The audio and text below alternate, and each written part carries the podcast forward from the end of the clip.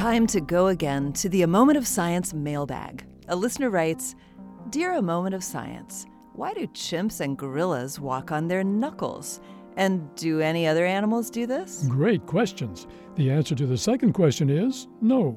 Chimps and gorillas are the only creatures that walk on their knuckles. As to why they do this, that's something that's puzzled researchers for years. But scientists at Case Western Reserve University seem to have found an answer.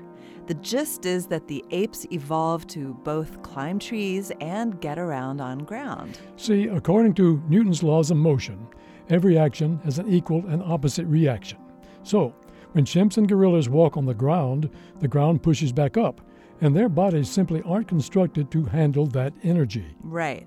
Chimps and gorillas have long arms, short legs, stiff, upright backs, torsos shaped like cones, and flat feet. That's great for climbing trees, but not so great for walking using only their feet. Their flat feet make walking difficult, which is why they use their knuckles, which work like shock absorbers to deal with the energy of the ground pushing up. Plus, their cone-shaped bodies allow for efficient shoulder rotation, which also helps absorb energy when the apes travel on the ground. We humans, of course, have arched feet, which is why we're able to walk long distances without damaging our feet.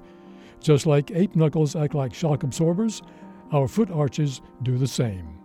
This Moment of Science comes from Indiana University. There are hundreds more Moments of Science on our website at a moment of science dot org, where you can also view videos and sign up for podcasts. I'm Don Glass. And I'm Yael Cassander.